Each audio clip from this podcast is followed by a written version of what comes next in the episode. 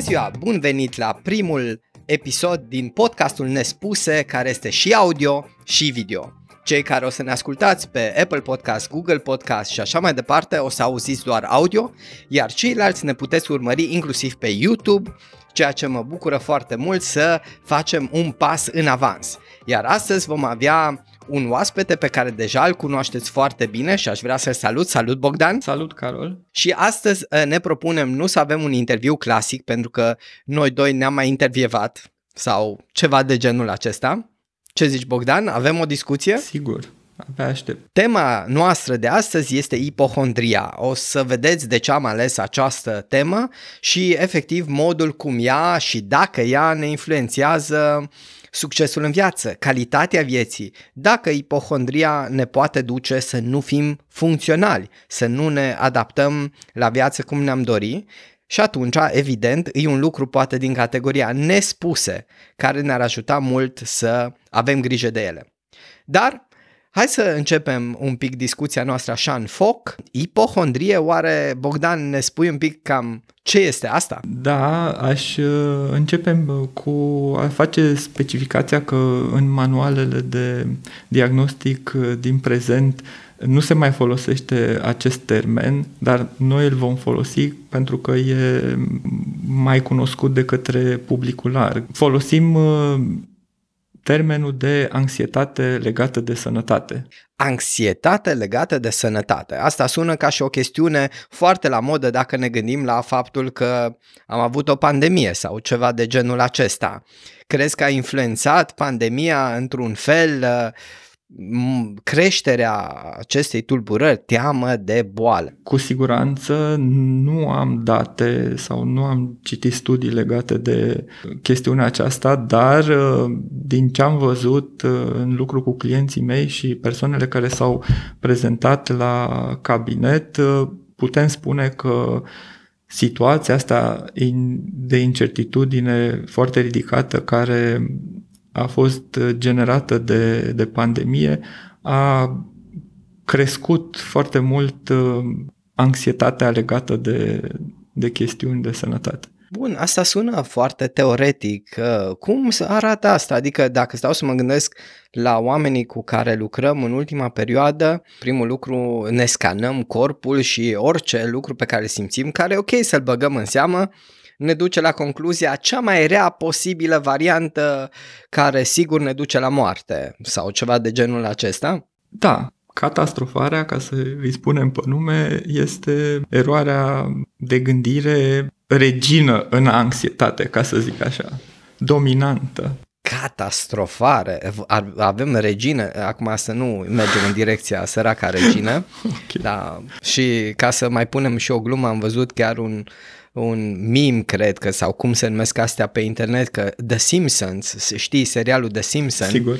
ar fi prezis 2022 uh, data în care moare regina, dar uh, uh, hai să mergem la regina noastră mentală. Sigur.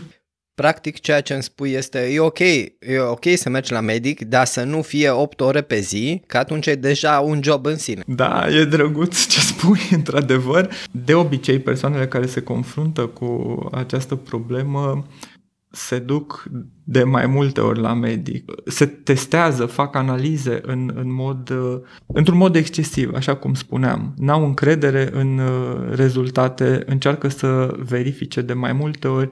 E ok să obții și o a doua părere de la medic, dar cei care se confruntă cu anxietatea legată de sănătate caută mult mai multe păreri.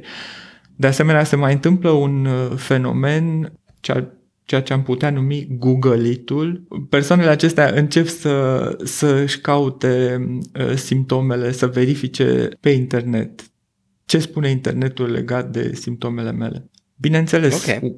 Unele informații pot fi corecte, dar trebuie să avem mare grijă uh, că nu toate informațiile disponibile uh, în căutările pe care le facem pe internet um, au o, o valoare de de adevăr corectă. Hai să vedem cum ne încurcă asta în alte arii. Bun, timpul presupune una dintre lucruri care ne poate încurca. În momentul în care ești preocupat predominant de starea ta de sănătate, scanezi corpul non-stop și în momentul în care medicii îți spun n-ai nimica, absolut nimica, dar tu continui să ai lipsă de încredere în informații și să ceri a doua, a treia, a patra, a cincea, a zecea părere, în afară de timp, cum ne mai încurcă? Starea emoțională. Ești, ești tot timpul în alertă, speriat, îngrijorat, tot timpul gândurile tale sunt uh, la, uh, în zona asta legată de, de starea de sănătate, ceea ce poate afecta uh, productivitatea la, la locul de muncă, productivitatea adică pe plan nu profesional. Te uiți, nu ești focusat acolo și pur și simplu îți stă mintea la boală. Adică Ceva de dificultăți de concentrare. Da. Ok, hai să mergem un pic mai personal, că vorbim așa foarte professional, foarte clar. Acum, și tu și eu am trecut prin pandemie. Și poate exista imaginea asta că psihologii sunt intangibili, nu au emoții, chiar și în fața unei pandemii care te îți amenință integritatea corpului, sănătate, cum vrei tu să o iei, indiferent. Sau în fața războiului sau diverse lucruri. Cum ai trăit tu pandemia? Dacă ai avut vreo stare de anxietate, dacă ai făcut cea, oare mai simt mirosul? Unde e cafeaua? Hai să, să văd cafeaua, că dacă simt mirosul la cafea e ok. Uh, am sigur, exagerat am... acum, dar înțelegi la ce mă refer. Da, da, da, înțeleg, înțeleg. Evident că îngrijorările au fost încă de la început și probabil s-au accentuat în uh, perioada de izolare și mai ales vreau să mai adaug că într-adevăr îngrijorările mele sau experiența mea, în experiența mea, îngrijorările au crescut în momentul în care am primit un diagnostic de boală generată de COVID. Asta înainte de a se începe uh, etapa vaccinării, perioada de, de vaccinare, înainte de a se pune Au. pe, pe piață uh, vaccinul. vaccinurile și am trecut prin, prin uh, boala generată de COVID, dar într-o etapă mult ulterioară.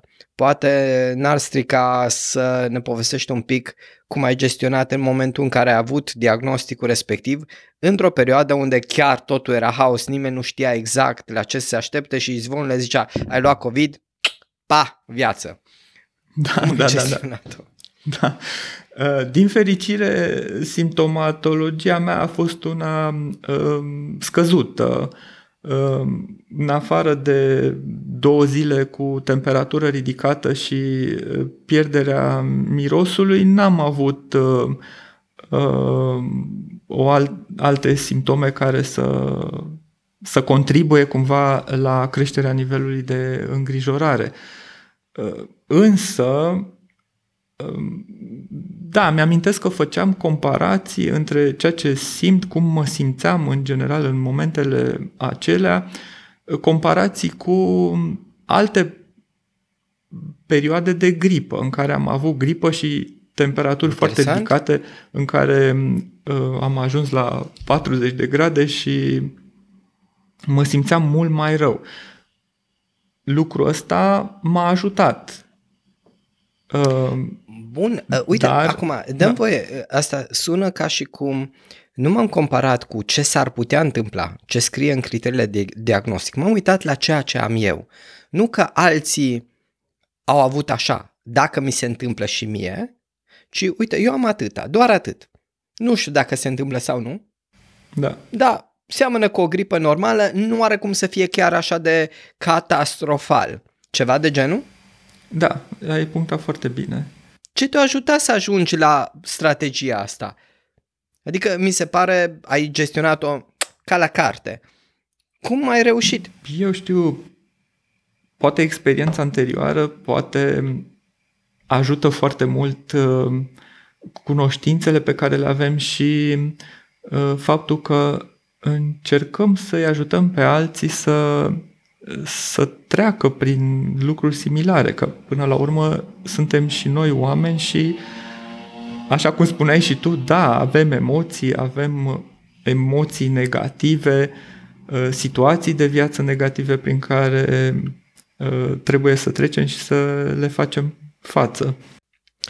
Practic de aici am putea spune că dacă constant încerci să gestionezi situații dificile, dacă te expui la provocări, dacă încerci tot timpul să găsești strategii mentale de autoreglare emoțională, explicații anticatastrofice, te-ar putea ajuta, dacă faci chestiunea asta constant, antrenamentul ăla pe situații mai puțin grave de viață te-ar putea ajuta să te autoreglezi emoțional și în situații astea extreme și referitor la boală? Sunt convins că lucrurile așa se întâmplă. Ok, deci la tine a fost cumva natural, să înțeleg. Nu chiar natural, dar uh, acest antrenament uh, uh, a fost de folos.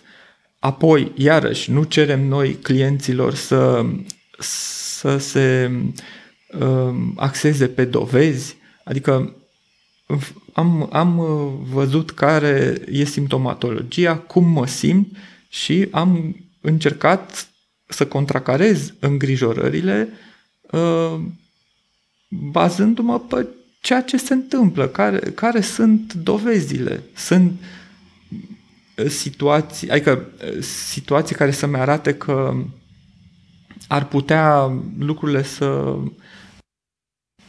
să nu fie așa, da, să degenereze, da. Practic, aia îmi sună a două lucruri. Unul este predic ceea ce și pun în practică sau testez pe mine, ceea ce cumva e o practică generală și eu fac acest lucru mă de obicei înainte. Ah, ok. Înainte de a folosi o tehnică nouă, încerc pe mine, astfel încât să am măcar, măcar o imagine despre ce ar însemna. Una dintre cele mai faine care mi-aduc aminte de când eram student era ideea caută 10 calități și defecte. Știi? Și da. când am fost student mi s-au părut puține 10 și am zis, știi ce, eu recomand 20 la pacienții mei. Și când m-am pus eu să caut 20 de calități și defecte, Bă, nu a fost chiar așa de ușor. Da. Și atunci am zis, știi ce, 10, sunt suficiente 10, știi? Pentru că îți dai seama în momentul în care faci acel lucru, Asta nu înseamnă că avem nevoie de toate tehnicile să nu se înțeleagă greșit, dar să ai o imagine despre cum funcționează, care sunt limitări, ce s-ar putea întâmpla, e important și asta sună excelent ceea ce mi-ai spus. Hai să vedem aici experiența asta. Te-a dus la ceva concluzii dincolo? Știi că tu ai gestionat experiența aia de boală. Da. Te-a dus la concluzii care să te ajute în viitor referitor la boală? Experiența de COVID, mă refer. În general, încerc să, să caut alternative la gândurile de îngrijorare. Adică, indiferent dacă sunt legate de, de, de, de boală sau uh, de alte situații de viață. Încerc să, să văd cum aș putea gândi, privi lucrurile astfel încât să-mi fie mai ușor să, să trec prin perioada respectivă, prin momentul respectiv de viață.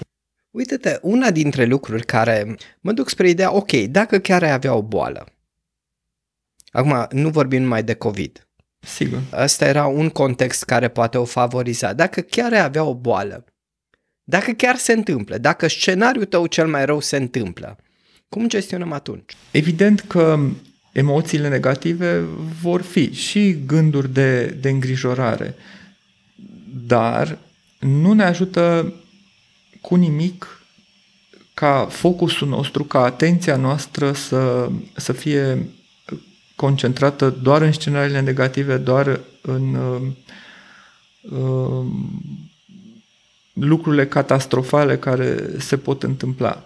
Chiar și dacă există un diagnostic grav sau foarte grav, a te îngrijora și a catastrofa nu, nu ajută uh, partea psihică. Uh, și atunci e... Nu partea psihică? Nu fac legătura și cu partea somatică. Adică, da, ai dreptate. În general, nu ajută.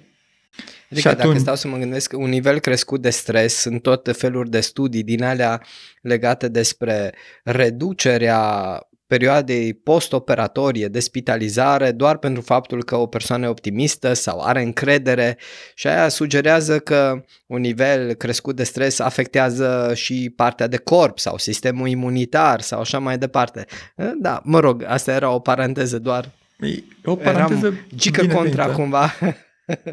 nu, e, cred că era o, o subliniere binevenită. Uh, dar da, există tendința asta și probabil că e tendința la mai multe persoane de a, de a merge către negativ sau de a lua în calcul doar lucrurile negative. Dar cu toate acestea, eu am întâlnit, probabil ai, ai întâlnit și tu, persoane care au avut un uh, diagnostic de cancer stadiu 4 și care s-au vindecat. Probabil că procentul uh, este unul scăzut, dar uh, de obicei uh, oamenii când primesc un diagnostic de cancer se simt fără speranță sau pot apărea gânduri că gata, totul s-a, s-a încheiat, totul s-a terminat, nu mai există nimic, niciun viitor. Astfel de gânduri nu, nu ajută absolut deloc. Practic ce îmi sugerez este să ne focusăm pe soluții. Practic, ok, indiferent ce diagnostic îi, să căutăm soluții, să căutăm dacă există tratamente, dacă există lucruri de ameliorare, de ținere sub control și poate chiar uneori, nu neapărat de fiecare dată, să avem speranțe. Pentru că vezi cum a fost cu hepatita C ani de zile nu exista absolut niciun tratament și da. prognosticul putea fi destul de urât, poate da. chiar fatal. Și în ultimii ani a apărut un tratament care nu știu exact acum procentual ce eficiență are, dar din ce am auzit destul de mare. Și înseamnă că pentru foarte multe tulburări s-ar putea la un moment dat sau probleme de sănătate să apară la un moment dat un tratament care vindecă. Și până atunci căutați soluții. Bun, crezi că aceste lucruri în care îți dai seama că timpul uh, nu este util să îl consum doar focusând și căutând și căutând, uh, faptul să conștientizezi că dacă numai acolo te gândești, uh, practic apare stres în corp și poate afecta. Și focusul pe soluții, ce soluții avem, ar fi suficient uh, pentru a elimina orice consecințe negative a afectarea succesului în viață. Pentru că din ce am discutat noi până aici, vorbeam de te afectează la muncă prin faptul că nu te poți concentra acolo. Crezi că mai sunt și astea sunt suficiente sau ar mai trebui și altceva punctat cum ne afectează această teamă de boală? Încheiem subiectul ăsta cu, cu boli grave și revenim la... Pentru că se întâmplă toate lucrurile astea, nu ai o viață fericită, plină de, sau mă rog, satisfăcătoare, să-i spunem. Mintea este concentrată, așa cum spuneam, pe îngrijorări. Și atunci există riscul să um, ratez obiectivele sau ce e important pentru mine în viață. Ok, unul dintre lucruri pe care de foarte multe ori stările astea de teamă, de multe ori le simțim ca și o teamă față de boală, doar ca și o stare de teamă. Adică puls crescut, agitație, tremurat, chestiuni de genul acesta, care sunt niște reacții normale, apar la orice emoție de teamă în general, doar că da. în cazul ăsta anxietății poate să mai intense. Dar, uneori, poate, sunt unele persoane care, fiind atât de atente asupra semnelor corpului, ajung chiar să simtă anumite semne, ca și cum ar avea niște somatizări, niște reacții fizice, niște semne fizice similare unei boli fizice, dar generate de starea emoțională. Acum nu mă duc la ideea de indigestie pe care e determinată de stres, dar ceva de genul ăla. Poți să ai indigestie datorită unei toxinfecții alimentare sau poți da. să ai da. indigestie datorită unui nivel crescut de stres. Pe partea asta de somatizare, așa ne-ar putea încurca teama asta. Sau teama asta nu neapărat uh, produce semne fizice gen trebuie să mă duc la toaletă de 30 de ori și atunci nu pot face treaba pentru că mă încurcă, nu? Trebuie să stau pe toaletă. Am exagerat acum, dar am încercat în aceeași direcție să merg. Da, da, da, înțeleg și uh, chiar vreau să spun că uh, cunosc un caz în care, de fapt mai multe, în care apar tot felul de, de dureri în corp. Pe fond de stres, așa cum uh, subliniai și tu mai devreme. Uh, ei bine, e ok să mergi la doctor și să investighezi, să, să vezi uh, dacă există o cauză fiziologică pentru acele dureri sau dacă există vreo condiție medicală care să uh, determine acea reacție a corpului. Um, dar dacă faci o investigație, te duci la un medic, la un specialist, la o, o altă specialitate, um, adică abordezi lucrurile din mai multe perspective și uh, medicii spun că nu este nicio uh, condiție medicală, nicio problemă medicală, corpul tău funcționează cum trebuie, atunci, sigur, e o problemă psihologică. Este... Bun, dar asta sună ca și cum a zice tot ce exclud medicii, care poate diagnostichează unii dintre ei în unele circunstanțe, fiind o tulburare la un prag foarte jos, da? poate nu îl diagnostichează, nu se vede.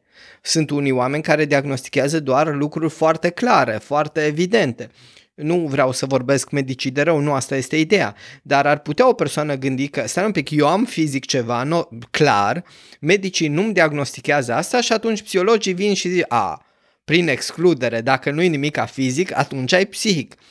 Nu cred că m-aș simți satisfăcut cu ideea asta. De obicei, mai degrabă folosesc dovada în ideea că dacă acum te doare aici și 5 minute mai târziu te doare aici și după aceea te doare aici, faptul că se mută îl văd mai degrabă o dovadă că este psihic decât prin excludere. Nu m-ar satisface să fiu sincer că, ok, dacă nu e aia, nu e aia, nu e aia, sigur ai cu capul. În general, um, persoanele care se confruntă cu anxietate legată de sănătate, așa cum spuneam, caută dovezi, adică merg de, și se testează de, de mai multe ori până să ajungă să, să vină în cabinetul unui psiholog sau al unui medic psihiatru. Ok, dar asta înseamnă că, practic, ei lipsa de diagnostic o iau exact cum spun eu. Lipsa unui diagnostic nu mă satisface. Mă duc și mai caut până cineva îmi găsește ceva. Și realitatea este dacă cauți, unor poți, poate poți găsi ceva. Ai de multe ori, pentru că nu suntem perfecti și oricum avem anumite lucruri care nu funcționează tot timpul optim. Și atunci, practic, la un moment dat vei găsi o explicație tot psihologică, vei găsi ceva care poate responsabil de durerile tale de cap, o sinusită, o ceva și tot te liniștești că ți-o zis medicul că ai ceva, măcar știu ceea ce am. Crezi că o asemenea explicație de obicei liniștește oamenii? Mai bine să știu ceea ce am decât să nu știu nimic. Cred că pe, pe majoritatea da, pentru că um, oamenii caută certitudini și uh, okay. lipsa, un, lipsa unui diagnostic uh, îi împinge pe mulți să caute certitudini. De, de aceea apar situațiile astea de uh, testări, de făcut analize uh, frecvent sau excesiv, de aceea apar uh, vizite la medici sau la mai mult medici sau uh, căutările pe internet, pentru că vreau să am certitudini, vreau să știu ce se întâmplă. Mi-ai mai adus aminte de o consecință care apare. Adică în momentul în care tu mergi la 30 de medici, de obicei o să-l cauți pe cel mai bun. Nu mergi la spital unde ai asigurare medicală. Da. Vei merge da. la cabinet privat, la clinică privată, care nu e ieftin. Așa e. Sunt situații în care oamenii au cheltuit avere, am putea spune, pe, din cauza acestui lucru. Adică Hai să vedem cum le dăm o alternativă ca să nu ajungă acolo. Pentru că, vezi, acum noi mergem în direcția, mergeți la medic și după ce ați exclus tot, veniți la noi. Adică, după ce v-ați consumat toți banii, veniți la noi. Nu știu dacă sună chiar cea mai optimă chestiune. Adică, dincolo de ideea, fii atent, ți se da. mută durerea prin corp, e tot timpul altundeva, atunci vii la noi. Mai avem alte recomandări cum să-i facem să vină, nu că nu pot merge la medic, dar poate când ne dă, cum să ne dăm seama timpuriu că de fapt s-ar putea să nu fie nimic fizic și ar putea să ne încurce în viață, calitatea vieții și să intervenim timpuriu sau poate chiar preventiv. Să accepte, să accepte incertitudinea, că practic în, în direcția asta ar, ar trebui să, să mergem. N-aș merge chiar așa, pentru că, uite, îți dau un exemplu. Poți să dau o certitudine de ce poate la un moment dat nu-i mai nevoie să investighezi atât de mult după ce ai o primă investigație.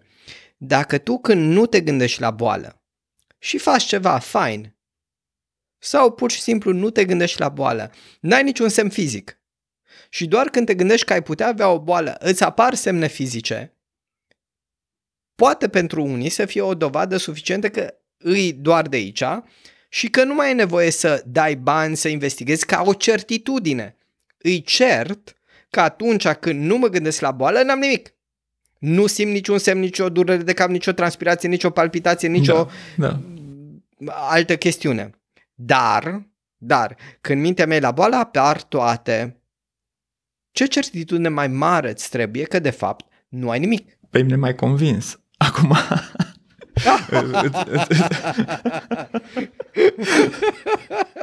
îți, dau dre- îți dau dreptate, dar... Vreau dar să mă contrazici. În cabinet, în cabinet știi că nu e așa. Adică... E, este clar. De ce nu e așa? Chiar și, chiar și această dovadă care mi se pare logică, mie, pentru alții ar putea să nu fie la fel. Ar putea să apară gândul, dar dacă. Dar dacă, nu e un gând care noi trebuie să-l rezolvăm, pentru că dacă ne uităm, dar dacă este un gând care ne afectează mulți oameni în multe tulburări, chiar și în gelozie. Dacă stăm să ne gândim, acum nu vreau să deviez, dar apare, dar dacă până mă duc eu la baie se întâmplă ceva. Da. Adică sunt, este un gând care cu Uh, catastrofarea ca și regină, e pe acolo pe undeva, da. în ideea că, dar dacă, uh, nu, nu, nu te poate convinge nimeni, că întotdeauna există posibilitatea. Realitatea este că există o probabilitate întotdeauna. Și atunci pur și simplu trebuie să învățăm să trăim cu incertitudinea pentru că ea face parte din viața noastră. Să mai punctez un pic uh, legat de cum să facem să trăim uh, mai, mai ușor incertitudinea sau pentru cei care au nevoie de mul- multe certitudini, uh, apare întrebarea dacă eu caut cer- certitudinea, asta te face să te simți mai sigur? Adică căutând și căutând tot timpul informații sau căutând pe la medici, lucrul ăsta te face să, îți, uh, te liniștește? Asta e întrebarea. 5 minute. Acum okay. exagerez un pic. Îți da, spun, da, da. Îți spun de ce 5 minute. Discuții. Ceau, uite-te, medicul mi-a spus că uh, ar trebui să iau medicamentul ăsta. Excelent. Ia-l. Dar dacă are efecte adverse, atunci nu-l lua. Da, da, medicul a spus în regulă, pe dacă o spus medicul, este, are școală, este format, este un om care știe exact despre ce vorbește. Și atunci, fă ce zice medicul. Dar dacă nu o înțelegi bine, atunci mergi și întrebi încă o dată. Și genul ăsta de discuții ne arată că unori confirmări durează 5 minute. Da, da. Și da. atunci, practic, asta ne ajută că dacă cumva cineva se regăsește în rolul ăsta, ar fi important să realizeze că la un moment dat va trebui să alegi ceva ce este suficient. Pentru că 100% garanție nu există și va trebui să alegi ori o persoană în care ai încredere, ori o informație în care ai încredere. La un moment dat, tot va rămâne 0,001% incertitudine da. În cel mai bun caz. Dacă da. nu 99% incertitudine. Da, Ce zici? așa e. Ok, hai să vedem alte încurcături pe care poate mai apar dincolo de partea asta de somatizare și de certitudine. Mi s-a părut niște puncte foarte importante scoase pe tapet, pe masă, mm-hmm. pe afiș de către tine. Relațiile cu ceilalți. Hai să detaliem un pic aici. Dacă ești tot timpul îngrijorat și anxios, um, lucrul ăsta se poate repercuta asupra relaționării cu, cu ceilalți, cu familia și poate că și în plan profesional. Da, să zicem mai degrabă în cadrul familiei uh, pot apărea mai, mai multe manifestări de iritabilitate, de uh, n-am timp să petrec cu ceilalți pentru că eu trebuie să îmi fac verificările pe internet, să văd, să, să mă asigur, să mă reasigur că, că totul e ok, că nu am nimic grav. Deci, practic, uh, ceva de genul, duceți-vă din calea mea, că eu am altă treabă? Poate nu neapărat atât de explicit, dar uh, depinde de la caz la caz. Acum, în general, relațiile poate să fie și un factor protectiv foarte bun și crezi că aici, de exemplu, aparținătorii unor oameni care suferă de aceste, aceste probleme, cum i-ar putea ajuta? Deci dacă din rolul partenerului sau a uh, partenerei, unei persoane care suferă de această teamă de boală? Să recunoască cumva momentele când uh, apare anxietatea, când ceilalți sunt uh, îngrijorați, speriați și cel mai util este să, să le acorde atenție, să-i, să-i liniștească, să-i uh, să, să încerce să le... Totul va fi bine? Totul va fi bine, nu avem garanții neapărat că totul va fi bine, dar că vom face față situației și că vom avea soluții pentru a o gestiona, ă, asta putem spune. Sau okay. poate că e, e de preferat să spunem mai degrabă așa decât să, să aruncăm un totul va fi bine. Mă rog, aici practic cred că trebuie văzut uh, ce nevoie are persoana respectivă, dar practic ce îmi sugerez este să le oferim suport, să fim empatici, să fim acolo lângă ei și să simtă că are pe cine să se bazeze. Și atunci poate crezi că chestiunea asta că dacă ai un partener sau o parteneră pe care te poți baza, poate influența și sentimentul de certitudine sau de siguranță în cazul persoanelor care se confruntă cu această tulburare? Mm, cred că e posibil. Adică e mult mai bine da, decât să ai sentimentul că ești singur pe lume și că uh, singur trebuie să faci față problemelor. Ok, nu intrăm în direcția asta pentru că aici relația dintre sentimentul de singurătate și boală e o discuție destul de largă și poate am putea avea un episod despre asta. Da, uite, Singurătatea chiar... cum ne afectează în succes. Cred că ar trebui să ne notăm și asta e o temă uh, super tare, pentru că sunt o feluri de studii, chiar avem de unde să ne inspirăm în această uh-huh. direcție, dar cred că ai punctat o serie întreagă de lucruri faine. Hai să facem un rezumat. Hai să fiu atent ce îmi spun, uh, ce poveste se întâmplă în mintea mea în, în momentele respective. Pentru că în funcție de povestea pe care mi-o spun legată de simptomele mele, de ceea ce simt în corp, povestea asta poate să mă ducă într-o zonă în care să fiu mai liniștit sau într-o zonă în care lucrurile să se agraveze, să fiu mai, mai neliniștit, mai temător, mai speriat. Bogdan, îți mulțumesc foarte mult pentru discuția noastră și pentru că ai acceptat să fii Uh, persoana cu care facem primul video podcast. Abia aștept să-l publicăm, să vedem ce reacții primim. Cum, cum a fost pentru tine? Mă bucur foarte mult și vreau să-ți mulțumesc pentru invitație și chiar mi-a făcut plăcere. Excelent! Să nu uităm, vom face un episod despre singurătate și influența ei asupra succesului nostru în viață și cum ne poate influența, dar până atunci, dragi ascultători și persoane care vedeți și varianta de pe YouTube, audio-video.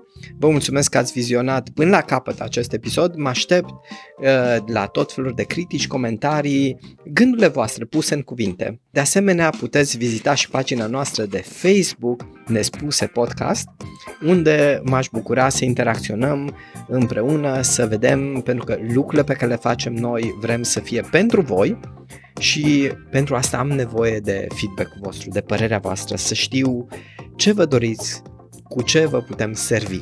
Și cu acestea fiind spuse, dacă cumva vă place și vreți să susțineți activitatea noastră, ne puteți și dona contravaloarea unei cafele. Doar o cafea, a mea s-a terminat, pe www.coffee.com nespuse. Salut!